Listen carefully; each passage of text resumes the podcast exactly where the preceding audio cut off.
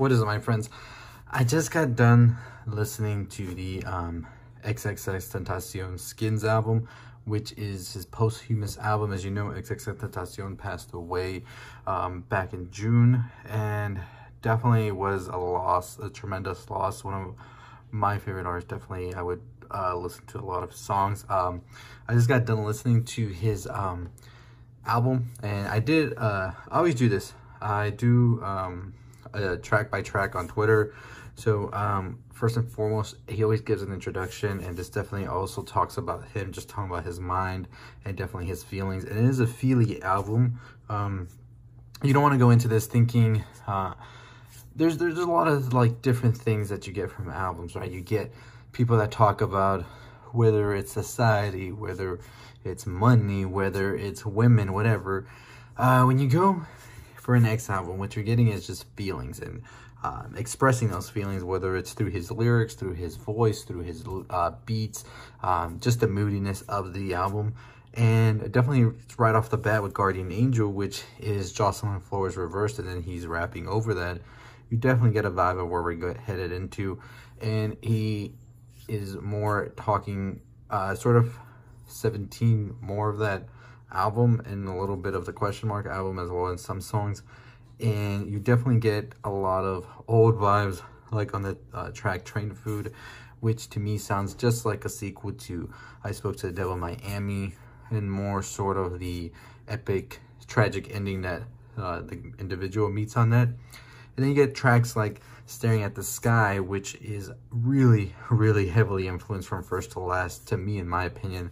A lot of those vibes of um, Sonny, or as you know, Skrillex now. Uh, then you get to the one minute track, which is the called One Minute, actually, featuring Kanye West, which was the most controversial because of people talking about the lyrics, which I'll talk about in the uh, video reaction for One Minute I'll be doing.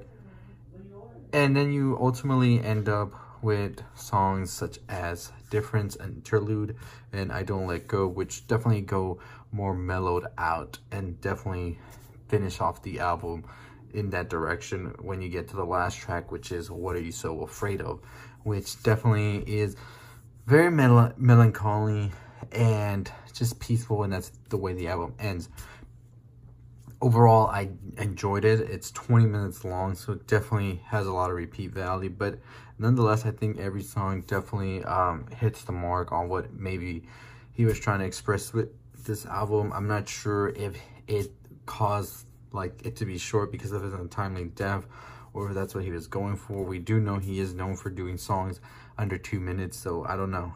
I think the album overall definitely um, gives you more of a inside look into his mind and you just have to dissect those lyrics definitely. But what are your thoughts on it? Did you enjoy it? Have you listened to it? Have you not?